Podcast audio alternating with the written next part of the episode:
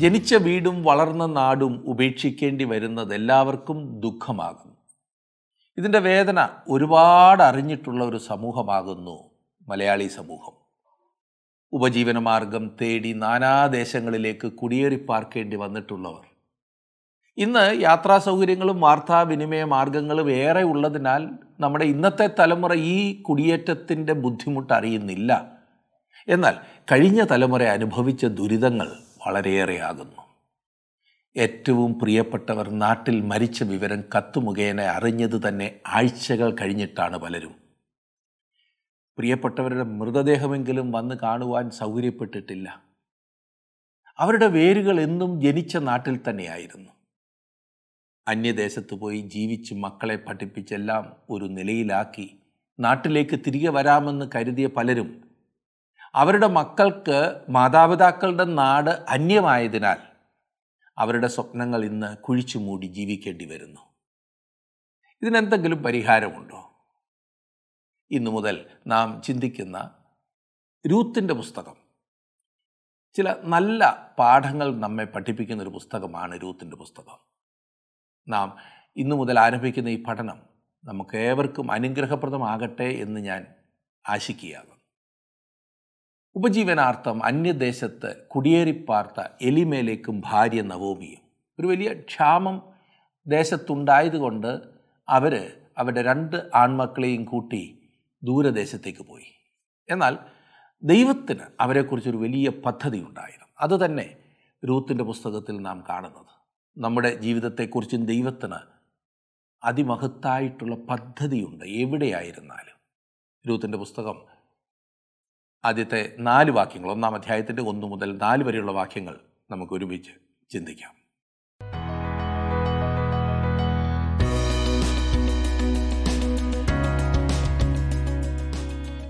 നാല് അധ്യായങ്ങൾ മാത്രമുള്ള ഒരു ചെറിയ പുസ്തകമാണ് രൂത്തെങ്കിലും. വളരെ ശക്തിമത്തായ ഒരു ദൂത് ഇതിൽ നമുക്ക് കാണാവുന്നതാണ്. ധാരാളം ദൂതുകൾ എന്ന് പറയുന്നതായിരിക്കും ഒരു ദൂത് എന്ന് പറയുന്നതിലും ശരി. കർത്താവായ യേശു ക്രിസ്തുവിന്റെ വംശാവലിയെപ്പറ്റിയും അതുപോലെ കർത്താവ് ദാവീദിന്റെ വംശത്തിൽ നിന്നും വന്നതിനെപ്പറ്റിയും ഈ പുസ്തകത്തിൽ പറയുന്നുണ്ട്. പല വ്യാഖ്യാതാക്കളും പറയുന്നത് രൂത്തിന്റെ പുസ്തകത്തിന്റെ പ്രഥമോദ്ദേശം കർത്താവിന്റെ വംശാവലി കാണിക്കുക എന്നതത്രേ. ഈ പുസ്തകം എഴുതിയതിന്റെ ഒരു പ്രധാന ഉദ്ദേശം അതാണെന്ന് ഞാൻ സമ്മതിക്കുന്നുവെങ്കിലും പ്രഥമ ഉദ്ദേശം അതാണെന്ന് ഞാൻ വിശ്വസിക്കുന്നില്ല. രൂത്തിന്റെ പുസ്തകം കർത്താവായ യേശുക്രിസ്തുവിന്റെ ഈ ലോകത്തിലേക്കുള്ള വരവുമായി ബന്ധപ്പെട്ട് വളരെ പ്രധാനപ്പെട്ട ഒരു പുസ്തകമാണ്. ഈ പുസ്തകമില്ലാതെ ദാവീദിന്റെ ഭവനവും യൂതയുടെ ഗോത്രവുമായി നമുക്ക് ബന്ധപ്പെടുത്തുവാൻ പ്രയാസമാണ്. അതുപോലെ ഈ പുസ്തകം വേദപുസ്തക ചങ്ങലയിലെ ഒരു പ്രധാന ഖണ്ണിയാണ് അതായത് ഉൽപ്പത്തിയിൽ തുടങ്ങി നേരെ താഴേക്ക് ബേദലഹേമിലെ പശുക്കൂട്ടിൽ നിന്ന് കാൽവറിയിലെ കുരിശിലേക്കും കിരീടത്തിലേക്കും അവിടെ നിന്നും നമ്മുടെ കർത്താവ് ഒരു ദിവസം ഇരിക്കുന്ന ദാവീദിന്റെ സിംഹാസനത്തിലേക്കുമുള്ള ചങ്ങലയാണ് രൂത്തിന്റെ പുസ്തകം. എങ്ങനെയാണെങ്കിലും വീണ്ടെടുപ്പിന്റെ വളരെ പ്രധാനപ്പെട്ട ഒരു അവസ്ഥ കാഴ്ചവെക്കുക എന്നതാണ് രൂത്തിന്റെ പുസ്തകത്തിന്റെ പ്രഥമോദ്ദേശം വീണ്ടെടുപ്പ് ഒരു വിമോചകനിൽ കൂടി മാത്രമേ സാധ്യമാകുകയുള്ളൂ. ഒരു മധ്യസ്ഥനില്ലാതെ വീണ്ടെടുക്കുവാൻ സാധിക്കയില്ല എന്ന് വളരെ വ്യക്തമായും ഇവിടെ കാണിക്കുന്നു. ദൈവത്തിന് മാത്രമേ വീണ്ടെടുക്കുവാൻ സാധിക്കൂ എന്നതിനാൽ അവൻ ആ വ്യക്തിയായി മാറേണ്ടത് ആവശ്യമായിരുന്നു. പാപപരിഹാരത്തിന്റെ ഏതൊരു സിദ്ധാന്തത്തിലും ഒഴിച്ചുകൂടാൻ പാടില്ലാത്ത വിമോചകന്റെ ഒരു യഥാർത്ഥ ചിത്രം ബോവസിൽ നാം കാണുന്നു. റൂത്തിന്റെ ഈ ചെറിയ പുസ്തകം നമ്മുടെ ഇടയിലേക്ക് വന്ന് അന്യോന്യം സ്നേഹിച്ചിരുന്ന ദമ്പതിമാരുടെ കഥ നമ്മോട് പറയുന്നു. അവർ സാധാരണ ആളുകളായിരുന്നു അവരുടെ അന്യോന്യമുള്ള സ്നേഹത്തിന്റെ കഥ എന്റെയും താങ്കളുടെയും രക്ഷകന്റെ ദിവ്യമായ സ്നേഹം കാണുവാൻ സാധിക്കുന്ന ഒരു കണ്ണാടിയാണ്. നാം രൂത്തിന്റെ പുസ്തകത്തിൽ കൂടെ മുമ്പോട്ട് പോകുമ്പോൾ ഈ വിസ്മയിപ്പിക്കുന്ന സ്നേഹത്തിന്റെ കഥ നമുക്ക് മുമ്പിൽ തുറന്നു വച്ചിരിക്കുന്നത് കാണാം. രൂത്തിന്റെ പുസ്തകം തുടങ്ങുന്ന ഈ വാക്യം ഒന്നാം അധ്യായത്തിന്റെ ഒന്നാം വാക്യം ഒരു വലിയ ഭാഗം കൈകാര്യം ചെയ്യുന്നു. ഞാനതൊന്ന് വായിക്കാം. ന്യായാധിപന്മാർ ന്യായപാലനം നടത്തിയ കാലത്തൊരിക്കൽ ദേശത്ത് ക്ഷാമമുണ്ടായി. യഹൂദയിലെ ബേദലഹീമിലുള്ള ഒരു ആൾ തന്റെ ഭാര്യയും രണ്ട് പുത്രന്മാരുമായി മോവാബ് ദേശത്ത് പരദേശിയായി പാർപ്പാൻ പോയി. യഥാർത്ഥത്തിൽ വർത്തമാന പത്രത്തിന്റെ ആധുനിക രീതിയിലുള്ള ഒരു റിപ്പോർട്ട് തയ്യാറാക്കൽ പോലെ തോന്നുന്നു ഇത് ഇല്ലേ? ദൈവത്തിന്റെ പരിശുദ്ധാത്മാവ് ഒരു ഒന്നാന്തരം റിപ്പോർട്ടറാകുന്നു. അതായത് ഈ ആദ്യത്തെ വാക്യത്തിൽ തന്നെ അവൻ സമയവും സ്ഥലവും തന്നിരിക്കുന്നു. സമയം ന്യായാധിപന്മാർ ഇസ്രായേലിനെ ഭരിച്ചിരുന്ന കാലം. ഈ സമയം ഇരുണ്ട കാലമായിരുന്നു. ഒരു വിധത്തിൽ പറഞ്ഞാൽ ഇസ്രായേൽ രാഷ്ട്രത്തിന്റെ ചരിത്രത്തിലെ ഏറ്റവും ഇരുളടഞ്ഞ കാലഘട്ടമായിരുന്നു അത്. ഇസ്രായേല്യർ മിശ്രൈമിലായിരുന്നതും ദൈവം അവരെ രക്തത്താലും ശക്തിയാലും അവിടെ നിന്നും വിടുവിച്ച് മരുഭൂമിയിൽ കൂടി കൊണ്ടുവന്നത് ഓർത്തു നോക്കുക. അങ്ങനെ അവരെ വാഗ്ദത്ത നാട്ടിലേക്ക് കൊണ്ടുവന്നു. എത്ര അതിശയകരമായ വാഗ്ദാനമായിരുന്നു അത്. മിശ്രൈമ്യരുടെ വിറപ്പിക്കുന്ന അടിമത്തത്തിൽ കൂടെ കടന്നുപോയ ആ ആളുകൾ. ഇപ്പോൾ ഇന്ന് ഈ പുതിയ തലമുറയുടെ പൂർവികന്മാർ. ആ അടിമത്വം അറിഞ്ഞവർ. തങ്ങളുടെ ദൈവത്തിന് വളരെ മഹത്തായ രീതിയിൽ സേവനം അനുഷ്ഠിച്ചിരുന്നുവെന്ന് നിങ്ങൾ വിചാരിക്കുമായിരിക്കും. പക്ഷേ അവർ അത് ചെയ്തില്ല. അവർ എത്രയും മോശമാകാമോ അത്രയും മോശമായി. ജനം ദൈവത്തിൽ നിന്നും അകന്നുപോയ വളരെ ദുഃഖകരമായ നീചമായ കഥ ന്യായാധിപന്മാരുടെ പുസ്തകം നമ്മോട് പറയുന്നുണ്ട്. ജീവനുള്ള സത്യദൈവത്തെ ജനം സേവിക്കുവാൻ തുടങ്ങിയതും വീണ്ടും അവർ പിന്തിരിഞ്ഞ് അന്യദൈവങ്ങളിലേക്കും അസാൻമാർഗികമായ ജീവിത രീതികളിലേക്കും അഴിമതിയിലേക്കും പോയതും ശത്രു അവരോട് എതിർക്കാൻ വന്നപ്പോൾ അവർ അവനോട് അതെ ദൈവത്തോട് കരഞ്ഞതും അവരെ മോചിപ്പിക്കുവാൻ വേണ്ടി ന്യായാധിപന്മാരെ ദൈവം എഴുന്നേൽപ്പിച്ചതും ന്യായാധിപന്മാരുടെ പുസ്തകത്തിൽ നിന്നും നാം മനസ്സിലാക്കുന്നു. വീണ്ടും വീണ്ടും ഈ കഥ ആവർത്തിക്കുന്നു. മനുഷ്യന്റെ പ്രശ്നം നാം ഈ പുറമേ കാണുന്നതൊന്നുമല്ല. ഞാൻ അല്പം കർക്കശമായി സംസാരിക്കുന്നത് തോന്നാം. എന്നാൽ അങ്ങനെയല്ല നമ്മുടെ നാട്ടിലൊരു ആത്മീയ ഉണർവുണ്ടാകണമെന്ന് താങ്കൾ ആഗ്രഹിക്കുന്ന പക്ഷം ഉണർവിനു വേണ്ടി പ്രാർത്ഥിക്കരുത്. പിന്നെയോ ഇവിടുത്തെ സഭയെ ദൈവം തീച്ചൂളയുടെ അനുഭവത്തിൽ കൂടി കടത്തിവിടുവാൻ പ്രാർത്ഥിക്കൂ. പലപ്പോഴും അതുണ്ടാകുമ്പോൾ എങ്ങനെയെങ്കിലും ഇതുപോലെയുള്ള കഷ്ടതയിൽ നിന്നും വെളിയിൽ വരുവാനുള്ള പ്രാർത്ഥന മാത്രമേ നാം പ്രാർത്ഥിക്കൂ. ജീവിതത്തെ പരിശോധിക്കുവാൻ നാം പലപ്പോഴും തയ്യാറാകില്ല. അങ്ങനെ വന്നാൽ അതെ തീച്ചുള്ളിയുടെ അനുഭവത്തിൽ കൂടി കടന്നു പോകേണ്ടി വന്നാൽ അത് ഉണർവിൽ പര്യവസാനിക്കും. ഇന്നത്തെ സുഖ സൗകര്യങ്ങളാണ് ആകെ പ്രശ്നമായിരിക്കുന്നത്. അതല്ലെങ്കിൽ ഇതിന്റെ മധ്യത്തിലും ദൈവഹിതപ്രകാരം ഇറങ്ങിത്തിരിക്കണം. പീഡനം കഴിഞ്ഞ കാലങ്ങളിൽ ദൈവജനത്തിന്റെ മധ്യത്തിൽ വലിയ ആത്മീയ ഉണർവ് ഉണ്ടാക്കിയിട്ടുണ്ട്. ഇസ്രായേൽ രാഷ്ട്രത്തിലും അത് സംഭവിച്ചിട്ടുണ്ട്. അവർ ദൈവത്തിങ്കൽ നിന്നും അകന്നുപോയപ്പോൾ ന്യായവിധി ഉണ്ടായി. അവൻ അവരെ അടിമത്വത്തിലേക്ക് അയച്ചു. അല്ലെങ്കിൽ ഒരു ശത്രു വന്ന് അവരെ തോൽപ്പിച്ചു. എന്നാൽ പിന്നെ അവർ കരഞ്ഞപ്പോൾ ദൈവം വീണ്ടും മനസ്സലിഞ്ഞ് അവരെ വിടുവിക്കുന്നതായിട്ട് നാം കാണുന്നു. അവരുടെ കഷ്ടതയുടെ മധ്യത്തിൽ അവർ ദൈവത്തോട് നിലവിളിച്ചു. കൃപാലുവായ ദൈവം അവരെ മോചിപ്പിക്കുവാൻ ന്യായാധിപന്മാരെ എപ്പോഴും എഴുന്നേൽപ്പിച്ചുകൊണ്ടിരുന്നു. രൂത്തിന്റെ പുസ്തകം ന്യായാധിപന്മാരുടെ കാലയളവിന് യോജിച്ചതായിരുന്നു. ഈ പുസ്തകത്തിൽ രേഖപ്പെടുത്തിയിരിക്കുന്ന സംഭവങ്ങൾ ന്യായാധിപന്മാരുടെ വാഴ്ചയുടെ കറുത്ത പശ്ചാത്തലത്തിലുണ്ടായതാണ് അതായത് ശിംഷോനെ പോലെ ഒരു പൊതുപ്രവർത്തകനായ മനുഷ്യന്റെ കാലയളവ്. ഇന്ന് പലതരത്തിലുള്ള അപകീർത്തികൾ നമ്മുടെ രാജ്യത്തെ കുലുക്കിക്കൊണ്ടിരിക്കുമ്പോൾ ശിംഷോന്റെ കാലത്തെ ജനധാർമ്മിക രോഷത്തെപ്പറ്റി ഒന്ന് ചിന്തിച്ചു നോക്കൂ. അനുരഞ്ജനത്തിന്റെയും മനോവിഭ്രമത്തിന്റെയും അഴിമതിയുടെയും കാലഘട്ടത്തിലാണ് മനോഹരമായ ഈ സംഭവം നടന്നത്. അന്ധകാരത്തിന്റെ നടുവിൽ പ്രകാശമായിരുന്നു ഈ പുസ്തകം. ഇപ്രകാരത്തിലാണ് ദൈവം എഴുതുന്നത്. അങ്ങനെയല്ലേ? പാപത്തിന്റെ കറുത്ത പശ്ചാത്തലത്തിൽ അവൻ രക്ഷയുടെ കഥ എഴുതുന്നു. അങ്ങനെ അതിമനോഹരമായ ഈ കഥ ന്യായാധിപന്മാരുടെ കറുത്ത ഭരണത്തിന്റെ പശ്ചാത്തലത്തിൽ നമുക്ക് നൽകപ്പെട്ടിരിക്കുന്നു. ഇതത്രേ നമുക്ക് മുൻപുള്ള ചിത്രം. ഇത് ന്യായാധിപന്മാരുടെ ഭരണത്തിന്റെ കാലയളവിലായിരുന്നു. അതുമാത്രമല്ല യഹൂദയിലെ ബേദലഹീം എന്ന സ്ഥലത്താണ് ഇത് സംഭവിച്ചത്. തീർച്ചയായിട്ടും അത് വളരെ രസകരമായിട്ട് തോന്നുന്നില്ലേ? ഇന്നൊരു ദൈവബൈതലിന് യഹൂദയിലെ ബേദലഹം എന്ന് പറഞ്ഞാൽ യഥാർത്ഥമായ അർത്ഥമുള്ളതാണ്. ശരിക്കും പറഞ്ഞാൽ റൂത്തിന്റെ പുസ്തകത്തിൽ രേഖപ്പെടുത്തിയിരിക്കുന്ന ഈ സംഭവങ്ങൾ ആദ്യം ബേദലഹേമിൽ നടന്നില്ലായിരുന്നുവെങ്കിൽ കർത്താവ് യേശുക്രിസ്തു ഒരിക്കലും ബേദലഹേമിൽ ജാതനാകുമായിരുന്നില്ല. രൂത്തിന്റെ ഈ ചെറിയ പുസ്തകത്തിൽ ക്രിസ്തുവിന്റെ ജനനത്തിന്റെ സംഭവം രേഖപ്പെടുത്താൻ ആരംഭിച്ചിരുന്നു. വേദപുസ്തകത്തിന്റെ ഈ വിസ്മയകരമായ ഭാഗത്തുകൂടി കടന്നു പോകുമ്പോൾ ഈ സംഭവങ്ങളാണ് നമ്മെ ഉത്കണ്ഠാകുലരാക്കുന്നത്. യഹൂദയിലെ ബേദലഹിം എന്ന വാക്കിന്റെ അർത്ഥം വളരെ രസകരമാണ്. വാസ്തവത്തിൽ വേദപുസ്തകത്തിലെ ഓരോ പേരിനും അർത്ഥമുണ്ടല്ലോ.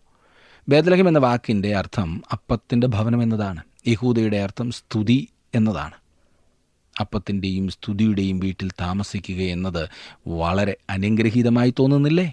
രൂത്തിന്റെ സംഭവം തുടങ്ങുന്നതും അവസാനിക്കുന്നതും അവിടെയാണ്. അവിടെയായിരുന്നു കർത്താവായ യേശു ക്രിസ്തു ജാതനായത്. വേദപുസ്തകത്തിലെ പേരിനെല്ലാം പ്രത്യേകമായി പഴയ നിയമത്തിലെ പേരുകൾക്കെല്ലാം നിശ്ചയമായ അർത്ഥമുള്ളതാണ്. പക്ഷേ പല പേരുകളുടെയും അർത്ഥത്തിന്റെ ശരിയായ പരിഭാഷ ഇല്ലാത്തതിനാൽ നമുക്ക് വലിയൊരു വിഭാഗം അർത്ഥങ്ങൾ നഷ്ടമാകുന്നുണ്ട്. ഏതായാലും വേദപുസ്തകത്തിന്റെ ചില വിവർത്തനങ്ങളിൽ കുറേ പേരുകളുടെയെങ്കിലും അർത്ഥങ്ങൾ വിശദീകരിച്ച് നമുക്ക് കിട്ടിയിട്ടുണ്ടല്ലോ. ഈ രീതിയിലുള്ള ദൃഷ്ടാന്തങ്ങൾ ഉള്ളതിനാൽ ഈ അർത്ഥങ്ങൾ ദൈവവചനത്തിന്റെ അർത്ഥവ്യാപ്തി വർദ്ധിപ്പിക്കുന്നു. യഹൂദിയിലെ ബേദലഹീമിലുള്ള ഏതോ ഒരു മനുഷ്യൻ തന്റെ ഭാര്യയും രണ്ട് പുത്രന്മാരുമൊത്ത് മോവാബ് എന്ന ദേശത്ത് പരദേശിയായി താമസിക്കുവാൻ പോയി. അപ്പത്തിന്റെയും സ്തുതിയുടെയും വീട്ടിൽ പാർത്തുകൊണ്ടിരുന്ന സമയത്താണ് ആ മനുഷ്യൻ മോവാബിൽ പരദേശിയായി പാർക്കാൻ പോയത്. ദൈവജനത്തിൽ മോവാബിനെപ്പറ്റി ചില രസകരമായ കാര്യങ്ങളുണ്ട്. നൂറ്റിയെട്ടാം സങ്കീർത്തനത്തിന്റെ ഒൻപതാം വാക്യത്തിൽ പറഞ്ഞിരിക്കുന്നത് മോവാബ് എനിക്ക് കഴുകുവാനുള്ള വട്ടക എന്നാണ്. അതാണ് ദൈവം മോവാബിനെപ്പറ്റി പറഞ്ഞിരിക്കുന്നത്. അതായത് ദൈവത്തിന് കഴുകാനുള്ള വട്ടക. മോവാബ്യർ പുറംതള്ളപ്പെട്ട ഒരു ജാതിയായിരുന്നു. അവർക്ക് വളരെ ദയനീയകരമായ അധമമായ ഒരു തുടക്കമായിരുന്നു ഉണ്ടായിരുന്നത് വളരെ ഹീനമായ തുടക്കം. മോവാബിന് ദൈവത്തിന്റെ വചനത്തിലൊരു ഉയർന്ന സ്ഥാനമില്ലായിരുന്നു. ദൈവം മോവാബിനെപ്പറ്റി പറഞ്ഞിരിക്കുന്നത് ഒരു തരത്തിൽ വ്യാഖ്യാനിച്ചാൽ മോവാബ് എന്റെ ചവിറ്റുകുട്ട എന്നതാണ്. ഒരു നിമിഷം നിങ്ങളിത് നോക്കുമോ? ഇവിടെ ഒരു കുടുംബം ഒരു മനുഷ്യൻ തന്റെ ഭാര്യയും ആൺകുഞ്ഞുങ്ങളെയും കൂട്ടി മോവാബിലേക്ക് പോകുന്നു. അപ്പത്തിന്റെയും സ്തുതിയുടെയും വീടുപേക്ഷിച്ച് എച്ചിൽ പാത്രത്തിൽ നിന്നും അവർ ഭക്ഷിക്കുവാൻ പോകുന്നു. ഇതിനു മുമ്പ് ഇങ്ങനെയുള്ള ഒരു കഥ നിങ്ങൾ കേട്ടിട്ടുണ്ടോ? അതെ സമ്പന്നതയുടെ നടുവിൽ നിന്നും അതുപേക്ഷിച്ച് ദാരിദ്ര്യത്തിന്റെ പടുകുഴിയിലേക്ക് പോകുന്ന കഥ. അത് കർത്താവായ യേശുക്രിസ്തു നമ്മോട് പറഞ്ഞ മുടിയൻ പുത്രന്റെ ഉപമ. ഇപ്പോൾ നിങ്ങൾ ഓർക്കുന്നു എന്നെനിക്കറിയാം. അവൻ സമ്പന്നമായ തന്റെ പിതാവിന്റെ ഭവനം ഉപേക്ഷിച്ച് വളരെ അലഞ്ഞു തിരിഞ്ഞ് വിശന്ന് വലഞ്ഞ് വയറ് നിറയ്ക്കുവാൻ നിവൃത്തിയില്ലാതെ പന്നികളുടെ ആഹാരം ഭക്ഷിച്ചു വയറ് നിറയ്ക്കേണ്ടി വന്ന ആ ഗതികേട്. എനിക്ക് തോന്നുന്നില്ല നമ്മുടെ കർത്താവ് ഈ കഥ ഉണ്ടാക്കി പറഞ്ഞതാണെന്ന്. യഥാർത്ഥത്തിൽ ഉപമകൾ കർത്താവ് ഉണ്ടാക്കിയതാണെന്ന് എനിക്ക് തോന്നുന്നില്ല. അവൻ പറഞ്ഞ ഉപമകളെല്ലാം ശരിക്കും നടന്ന സംഭവങ്ങൾ ആയിരുന്നുവെന്നാണ് എനിക്ക് മനസ്സിലാക്കുവാൻ കഴിയുന്നത്. ചിലപ്പോൾ ആ സമയങ്ങളിൽ അവന്റെ ഉപമയിലെ പോലെ ധാരാളം ആളുകൾ ഉണ്ടായിരുന്നിരിക്കാം. അന്നു മുതൽ ഇന്നുവരെ ലക്ഷക്കണക്കിന് ആളുകളുടെ ജീവിതത്തിൽ ഈ കഥ ആവർത്തിച്ചു കൊണ്ടിരിക്കുന്നു തന്റെ ഭവനം ഉപേക്ഷിച്ചോടിപ്പോയ ഒരു യുവാവിനെ ഒരിക്കൽ ഞാൻ കാണാനിടയായി. അവനോട് സംസാരിച്ചപ്പോൾ ഈ കഥ തന്നെ അവന്റെയും ജീവിതത്തിൽ ഞാൻ കാണുകയുണ്ടായി. കൂടുതൽ അവനെ മനസ്സിലാക്കിയപ്പോൾ അവൻ കർത്താവിനെ രക്ഷകനായി സ്വീകരിച്ചു. ഞാൻ അവന്റെ വിവരം അവനെ അവന്റെ വീട്ടിൽ അവന്റെ പിതാവിനെ അറിയിച്ചു. ആ പിതാവ് എത്ര സന്തോഷവാനായിരുന്നുവെന്ന് വിവരിക്കുവാൻ സാധ്യമല്ല. പ്രിയ സുഹൃത്തെ ഇന്ന് ആ കഥ വളരെയധികം പുത്രന്മാരിൽ യഥാർത്ഥമാണ്. ഇവിടെ ഒരു നഷ്ടപ്പെട്ട കുടുംബത്തിന്റെ കഥയാണ് നമ്മൾ കാണുന്നത്. അവരുടെ ദേശം ക്ഷാമബാധിതമായപ്പോൾ അവർ ദേശം വിട്ട് അവർ പേടിച്ചുപോയി. അവരുടെ വലിയപ്പൻ അബ്രഹാമും പണ്ട് പേടിച്ചതാണ്. അദ്ദേഹം ജീവിച്ചിരുന്ന കാലത്ത് ആ സ്ഥലത്ത് ക്ഷാമമുണ്ടായപ്പോൾ അബ്രഹാം പേടിച്ച് മിസ്രൈമിലേക്ക് ഓടിപ്പോയി. വീണ്ടും ഇവിടെ മറ്റൊരു ക്ഷാമത്തെക്കുറിച്ച് പറഞ്ഞിരിക്കുന്നു. വേദപുസ്തകത്തിൽ സൂചിപ്പിച്ചിരിക്കുന്ന പതിമൂന്ന് ക്ഷാമങ്ങളിൽ ഒന്നാണിത്. വേദപുസ്തകത്തിൽ ഒരു ക്ഷാമത്തെപ്പറ്റി സൂചിപ്പിക്കുമ്പോൾ അത് ദൈവത്തിൽ നിന്നുമുള്ളൊരു ന്യായവിധിയാകുന്നു എന്നോർക്കണം. താങ്കളുടെ വിലപ്പെട്ട നിർദ്ദേശങ്ങളും അഭിപ്രായങ്ങളും പ്രാർത്ഥനാ വിഷയങ്ങളും ഇന്ന് തന്നെ ഞങ്ങളെ വിളിച്ചറിയിക്കുക. വിളിക്കേണ്ട number eight two eight one three eight four four five five.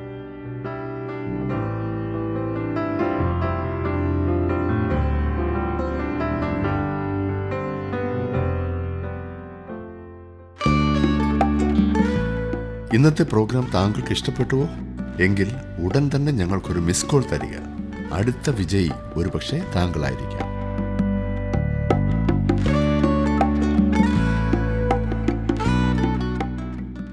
ഇത് ന്യായാധിപ ഭരണത്തിന്റെ അന്ധകാര കാലയളവിൽ ആയിരുന്നെന്ന് മാത്രമല്ല പിന്നെയോ ഈ സംഭവങ്ങൾ ഉണ്ടായത് അതികഠിനമായ അന്ധകാര നാളുകളിലായിരുന്നു.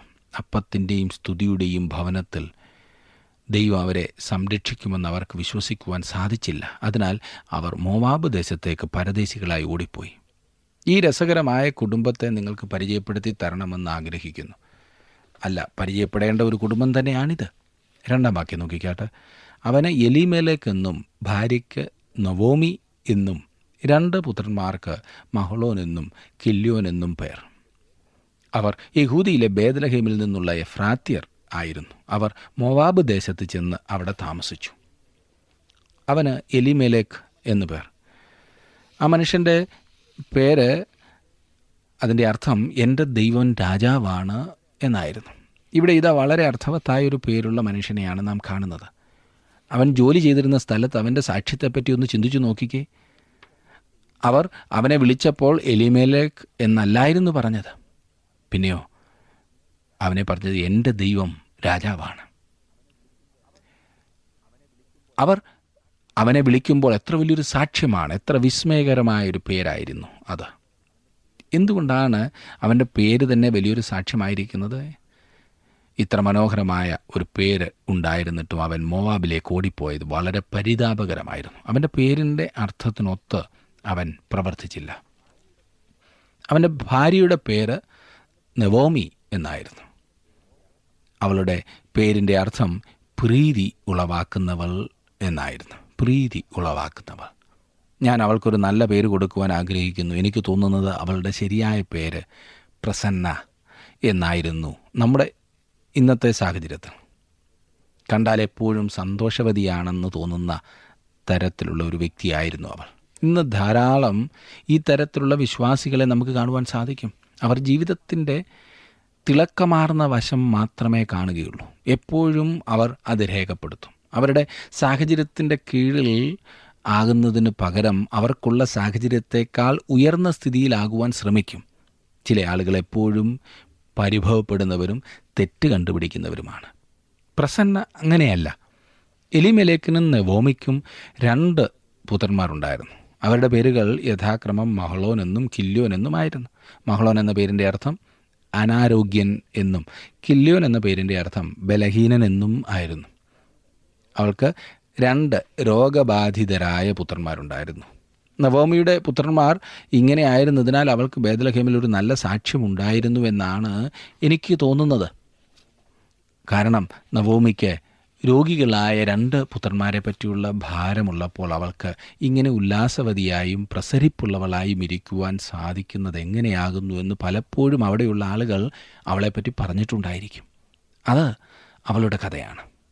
അതെങ്ങനെയാണെങ്കിലും അവളുടെ കഥ അതുതന്നെയാണ് വേദപുസ്തകത്തിൽ നമ്മോട് പറഞ്ഞിട്ടുണ്ട് അവളും അവളുടെ ഭർത്താവും യഹൂദയിലെ ബേദലഹേമിൽ നിന്നുമുള്ള എഫ്രാത്യരായിരുന്നുവെന്ന്. അവർ മോവാബ് ദേശത്ത് വന്ന് അവിടെ ജീവിക്കുവാൻ തുടങ്ങി. അവർ മൊവാബിലേക്ക് പോയി എന്ന് മാത്രമല്ല അവർ അവിടെ താമസിക്കുവാൻ അവിടെ ഒരു വീടുണ്ടാക്കുകയും ചെയ്തു. മുടിയൻ പുത്രൻ പന്നിയുടെ പാത്രത്തിൽ നിന്നും കഴിക്കേണ്ടി വന്നുവെങ്കിലും അവസാനം അവൻ പറഞ്ഞത് ഞാൻ എഴുന്നേറ്റ് എന്റെ അപ്പന്റെ അടുക്കൽ ചെന്ന്. ചിലപ്പോൾ ഒരു മുടിയൻ പുത്രൻ പന്നിയുടെ കൂട്ടത്തിൽ നാളുകൾ കഴിയും. നിർഭാഗ്യവശാൽ ഈ കുടുംബത്തിനും പന്നിയുടെ കൂടെ വളരെ നാളുകൾ കഴിയേണ്ടി വന്നു. ഒരു വിശ്വാസി ദൂരദേശത്തേക്ക് ഓടിപ്പോകുവാൻ ഇടയായാൽ എന്ത് സംഭവിക്കുമെന്ന് നിങ്ങൾക്കറിയാമോ? എപ്പോഴും അവർക്ക് ദൂരദേശത്ത് ചാട്ട കൊണ്ടുള്ള അടിയായിരിക്കും കിട്ടുന്നത്. മുടിയൻപുത്രൻ തന്റെ പിതൃഭവനത്തിലേക്ക് തിരികെ വന്നപ്പോൾ എന്റെ സ്വത്തുക്കൾ അനാവൃതമാക്കിയ ഇവനെ ഞാൻ ഇഞ്ചിഞ്ചായി അടിച്ച് ഒരു പാഠം പഠിപ്പിക്കുമെന്ന് പറഞ്ഞ് തന്റെ വേലക്കാരെ കൊണ്ട് ചാട്ടവാർ എടുപ്പിക്കാമായിരുന്നു അപ്പന്. പക്ഷേ ആ സ്നേഹനിധിയായ പിതാവ് അതല്ലായിരുന്നു ചെയ്തത്. ആ പിതാവ് ആ മകനെ കെട്ടിപ്പിടിച്ച് ചുംബിച്ചു. ആ പിതാവ് തന്റെ ദാസന്മാരോട് പറഞ്ഞത് തടിപ്പിച്ച കാളക്കുട്ടിയെ അറുക്കാനും മേൽത്തരമായ അങ്കി കൊണ്ടുവന്ന് അവനെ ധരിപ്പിക്കുവാനുമാണ്. ഇന്ന് പല വിശ്വാസികളും ചിന്തിക്കുന്നത് ദൈവം വളരെ പരുഷവും കർക്കശവുമായ ഒരു പിതാവാകുന്നു എന്നാണ്. അവനിലേക്ക് തിരികെ ചെന്നാൽ അവൻ നിങ്ങളെ സ്വീകരിക്കുകയില്ല ശിക്ഷിക്കുക മാത്രമേ ചെയ്യുകയുള്ളൂ എന്നാണ് പലരും ചിന്തിക്കുന്നത്. പ്രിയ സുഹൃത്തെ അവൻ നിങ്ങളെ ചാട്ടവാറുകൊണ്ട് അടിക്കുകയില്ല. ചാട്ടവാർ കൊണ്ടുള്ള അടി നിങ്ങൾക്ക് ദൂരദേശത്ത് നിന്നാണ് കിട്ടുന്നത്. മുടിയൻ പുത്രന് അടി കൊണ്ടത് ദൂരദേശത്ത് നിന്നുമാണ്. ഞാൻ നിങ്ങളോട് പറയട്ടെ അവന് അവിടെ നിന്നും വളരെ കഠിനമായ അടി കിട്ടി. ഇവിടെ ഈ കുടുംബത്തെ അകത്തെ മുറിയിലേക്ക് കൊണ്ടുപോകുന്നു. അതായത് പരദേശത്ത് അന്യദേശത്ത് അവർക്ക് കഠിനമായ അടി കിട്ടുവാൻ പോകുന്നു. പക്ഷേ അവരുടേത് ഉത്കൃഷ്ടമായ ഒരു കുടുംബമാണ്. എന്റെ ദൈവം രാജാവാണ് എന്ന് പറയുന്ന കുടുംബനായകൻ പ്രസന്ന ഭാര്യ അമ്മ രോഗികളായ രണ്ട് പുത്രന്മാർ മഹ്ലൂനും കില്യോനും. അവർ മൊവാബിലേക്ക് പരദേശികളായി വന്നു. അതായത് എച്ചിൽ പാത്രത്തിൽ നിന്നും പെറുക്കി തിന്നുവാൻ അവർ വരുന്നു. അങ്ങനെ അവർ അവിടെ ജീവിക്കുവാൻ തുടങ്ങി. മുവാബിലേക്ക് പോകുവാൻ പ്രേരിപ്പിച്ച സാഹചര്യം ബേദലഹീമിലെ ക്ഷാമമായിരുന്നു. എന്നാൽ അവരുടെ ആത്മീയ നില മൊവാബിലേക്ക് പോകുന്നതിന് വളരെ മുൻപ് തന്നെ മുരടിച്ചതായിരുന്നിരിക്കണം. ദൈവവുമായുള്ള ബന്ധം അതിന് ഉലച്ചിൽ സംഭവിച്ചിരുന്നിരിക്കണം. മൂന്നാം വാക്യത്തിലേക്ക് നാം വരുമ്പോൾ നാം കാണുന്നത് എന്നാൽ നവോമിയുടെ ഭർത്താവായി എലിമെലക് മരിച്ചു. അവളും രണ്ട് പുത്രന്മാരും ശേഷിച്ചു. അവർക്ക് അന്യനാട്ടിൽ പ്രതിസന്ധികൾ ഉണ്ടാകുവാൻ പോകുന്നുവെന്ന് ഞാൻ നിങ്ങളോട് പറഞ്ഞതായിരുന്നുവല്ലോ. അവർക്കത് സംഭവിച്ചു. യോഹന്നാന്റെ ഒന്നാം ലേഖനം അഞ്ചാം അധ്യായത്തിന്റെ പതിനാറാം വാക്യത്തിൽ പറയുന്നത് നോക്കാം. മരണത്തിനുള്ള പാപമുണ്ട്. മരണത്തിനുള്ള പാപം നിങ്ങളിൽ എന്താണെന്ന് എനിക്കറിയില്ല. അനന്യാസനും സഫീറയ്ക്കും പരിശുദ്ധാത്മാവിനോട് വ്യാജം കാണിച്ചതായിരുന്നു മരണഹേതുവായ പാപം. പക്ഷേ ഇന്നത്തെ ലോകത്തിൽ അനന്യാസും സഫീറയും ചെയ്തതുപോലുള്ള പാപം മരണഹേതുവാണെന്ന് എനിക്ക് തോന്നുന്നില്ല. അങ്ങനെയായിരുന്നുവെങ്കിൽ നമ്മുടെ പള്ളികളെല്ലാം ശവസംസ്കാരം മാത്രം നടത്തുന്ന ഒരു സ്ഥലമായി മാറിയനുമില്ലേ? എല്ലാ വിശ്വാസികൾക്കും ഇത് ഒരുപോലെ ഉള്ളതാണെന്ന് തോന്നുന്നില്ല. പ്രിയ സുഹൃത്തെ താങ്കൾ ദൈവത്തിൽ നിന്നും അകലുമ്പോൾ പ്രതിസന്ധികൾ താങ്കളെ നേരിടുവാൻ തുടങ്ങും. ഇപ്പോൾ ഇവിടെ കുടുംബനായകൻ മരിച്ചു കഴിഞ്ഞു. അവന്റെ കാലശേഷം അവർക്ക് എന്ത് സംഭവിച്ചുവെന്ന് നമുക്ക് നോക്കാം. നാലാം വാക്യം. അവർ മൊവാബ് സ്ത്രീകളെ വിവാഹം കഴിച്ചു. ഒരുത്തിക്ക് ഓർപ്പ എന്നും മറ്റവൾക്ക് റൂത്ത് എന്നും പേർ. അവർ ഏകദേശം പത്ത് സംവത്സരം അവിടെ പാർത്തു. മോവാബ് ദേശത്ത് വന്ന് പാർക്കുവാൻ ആരംഭിച്ചപ്പോൾ തന്നെ അവർ മോശയുടെ ന്യായപ്രമാണം ലംഘിക്കുവാൻ തുടങ്ങി. ദൈവത്തിന്റെ കൂട്ടായ്മയിൽ നിന്നും അകന്ന് വിദൂരതയിലേക്ക് ഓടിപ്പോകുന്നതിന്റെ അനന്തരഫലം നമുക്കിവിടെ കാണുവാൻ സാധിക്കും. ഇനിയും അടുത്ത പടിയായിട്ട് അവർ ചെയ്യുവാൻ പോകുന്നത് അവരുടെ സ്വന്തം മതത്തെ പരിത്യജിക്കുക ആയിരിക്കും.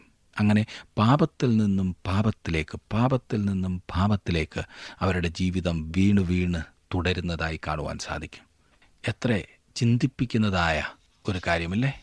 പാപവുമായി നാം ഇടപഴകുമ്പോൾ പ്രതീക്ഷിക്കുന്നതിലും അധികം ഭവിഷ്യത്തുകൾ വന്നുകൂടും. ദൈവവുമായുള്ള കൂട്ടായ്മ നഷ്ടപ്പെടുമ്പോൾ ഉണ്ടാകുന്ന മറ്റൊരു പരിണിത ഫലമാണ് പാപവുമായുള്ള വേഴ്ച.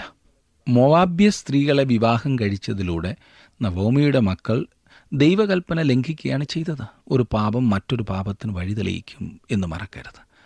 സ്വന്തം ഹിതപ്രകാരം സമൃദ്ധി അന്വേഷിച്ച് മൊവാബിലേക്ക് ഇറങ്ങിപ്പോയ എലിമേലേക്കും കുടുംബവും പരിപാടികൾ മാറ്റി.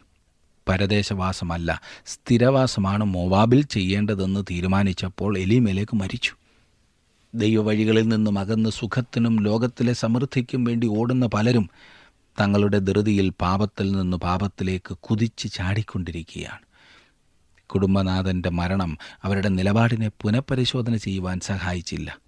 ഈ ചവറ്റുകൊട്ടയിൽ നിന്ന് തന്നെ ജീവിതം തുടരുകയാണ്. മടങ്ങിപ്പോകാനായി നവോമി തീരുമാനിക്കുകയോ മക്കളെ ആ നിലയിൽ ഉത്സാഹിപ്പിക്കുകയോ ഒന്നും ചെയ്തില്ല എന്ന് മാത്രമല്ല പിതാവിന്റെ മരണം മൊവാബ്യ യുവതികളെ വിവാഹം ചെയ്യാനുള്ള ഒരു ലൈസൻസായും അവർ അംഗീകരിച്ചു. ശ്രദ്ധിക്കണം ഇവിടെ പറഞ്ഞിരിക്കുന്നത് അവർക്കത് സംഭവിച്ചു എന്നാണ്. അന്യ സ്ത്രീകളെ വിവാഹം ചെയ്യുവാൻ പാടില്ല എന്ന യഹൂദ നിയമം അവർ മറന്നുകളഞ്ഞു. അവർ മോവാബിൽ നിന്നും ഭാര്യമാരെ തിരഞ്ഞെടുത്തു. ഇനിയും നമുക്കവരുടെ ഭാര്യമാരെ പറ്റി അല്പം ഒന്ന് നോക്കാം. ഓർപ്പ എന്ന പേരിന്റെ അർത്ഥം പേടമാൻ അഥവാ ദുശാഠ്യം എന്നതാണ്. അതായത് അവൾ കായികാഭ്യാസത്തിൽ വിദഗ്ധയായിരുന്നു എന്ന് ഇതിന്റെ അർത്ഥം. കായികാഭ്യാസിയായ ഒരു സ്ത്രീ എന്തുകൊണ്ടാണ് രോഗിയായ ഒരു മനുഷ്യനുമായി വിവാഹബന്ധത്തിൽ ഏർപ്പെട്ടതെന്ന് നിങ്ങൾ ഇപ്പോൾ അതിശയിക്കുന്നുണ്ടായിരിക്കും അല്ലേ? ഏതായാലും അവൾ അത് ചെയ്തു. ഓർപ്പയെ പരിചയപ്പെട്ടല്ലോ. ഇനി നാം ശരിക്കും പരിചയപ്പെടാൻ താല്പര്യമുള്ള രൂത്തിനെ നോക്കാം. രൂത്ത് എന്ന പേരിന് ഏകദേശം പത്ത് വ്യത്യസ്ത അർത്ഥങ്ങൾ എനിക്ക് പറയുവാൻ സാധിക്കും. സൗന്ദര്യം വ്യക്തിത്വം തൃപ്ത സ്നേഹിത എന്നൊക്കെ ഇതിനർത്ഥമുണ്ട്. അവളുടെ പേരിന് ഇത്ര മനോഹരമായ അർത്ഥങ്ങൾ മാത്രമല്ല അവൾക്ക് ഈ സവിശേഷതകളൊക്കെ ഉണ്ടായിരുന്നു. കർത്താവായ യേശു ക്രിസ്തു അവളുടെ വംശ പരമ്പരയിൽ നിന്നും ഉണ്ടായതിനാൽ എനിക്ക് തോന്നുന്നത് നിങ്ങളെല്ലാവരും അവളുമായി സ്നേഹബന്ധത്തിലാകുമെന്നാണ്. മറ്റൊരു വാക്കിൽ പറഞ്ഞാൽ കർത്താവായ യേശു ക്രിസ്തുവിന്റെ മനുഷ്യത്വത്തെ നോക്കിയാൽ അവന്റെ സിരകളിൽ കൂടി ഓടിക്കൊണ്ടിരുന്നത് ഈ റൂത്തിന്റെ അതേ രക്തമായിരുന്നു. നമ്മൾ അവളുമായി പരിചയപ്പെടുവാൻ പോകുകയാണ്. മോവാബ് ദേശത്ത് വെച്ച് അവൾ മഹ്ളൂനുമായി വിവാഹബന്ധത്തിലേർപ്പെട്ടു ഞാൻ അവൾക്ക് മറ്റൊരു പേര് കൊടുത്തു. അവളെ ആ പേരിൽ വിവരിക്കുവാനാണ് ഞാൻ ആഗ്രഹിക്കുന്നത്. തീർച്ചയായിട്ടും ആകർഷണീയമായ എന്ന വാക്കായിരിക്കും അവളെപ്പറ്റി വിവരിക്കുവാൻ ഏറ്റവും യോജിച്ച വാക്ക്. ഇത്ര മോഹിപ്പിക്കുന്ന സൗന്ദര്യമുള്ളൊരു സ്ത്രീ രോഗിയായ ഒരു പയ്യനുമായി വിവാഹബന്ധത്തിൽ ഏർപ്പെടുവാൻ ഉണ്ടായ സാഹചര്യം എന്താണെന്ന് മനസ്സിലാക്കുവാൻ ആദ്യം ബുദ്ധിമുട്ടായി തോന്നുന്നുണ്ടെങ്കിലും പുറകാലെ അതിന്റെ കാരണം നമുക്ക് മനസ്സിലാക്കുവാൻ സാധിക്കും. ദൈവത്തിന്റെ വഴികൾ എത്ര അനുഗ്രഹിക്കപ്പെട്ടതാണല്ലേ? ദൈവത്തിന്റെ വഴികൾ എത്ര അനുഗ്രഹിക്കപ്പെട്ടതാകുന്നില്ലേ നമുക്ക് അനുകൂലം അല്ലെന്ന് തോന്നുന്ന അനുഭവങ്ങൾ പോലും തന്റെ ഹിതത്തിന് ക്രമീകരിച്ച് നമ്മെ അനുഗ്രഹിക്കുന്നവനാണ് നമ്മുടെ ദൈവം. ഇന്നത്തെ ഈ പഠനം ശ്രദ്ധിക്കുവാൻ നിങ്ങൾ കാണിച്ച താല്പര്യത്തിന് നന്ദി. ദൈവം നിങ്ങളെ സമൃദ്ധിയായിട്ട് അനുഗ്രഹിക്കട്ടെ. അടുത്ത ക്ലാസ്സിൽ നമുക്ക് വീണ്ടും കാണാവുന്നതാണ്. ഇന്നത്തെ പ്രോഗ്രാം താങ്കൾക്ക് ഇഷ്ടപ്പെട്ടുവോ? എങ്കിൽ ഉടൻ തന്നെ ഞങ്ങൾക്കൊരു മിസ് കോൾ തരിക. അടുത്ത വിജയി ഒരുപക്ഷെ താങ്കളായിരിക്കാം.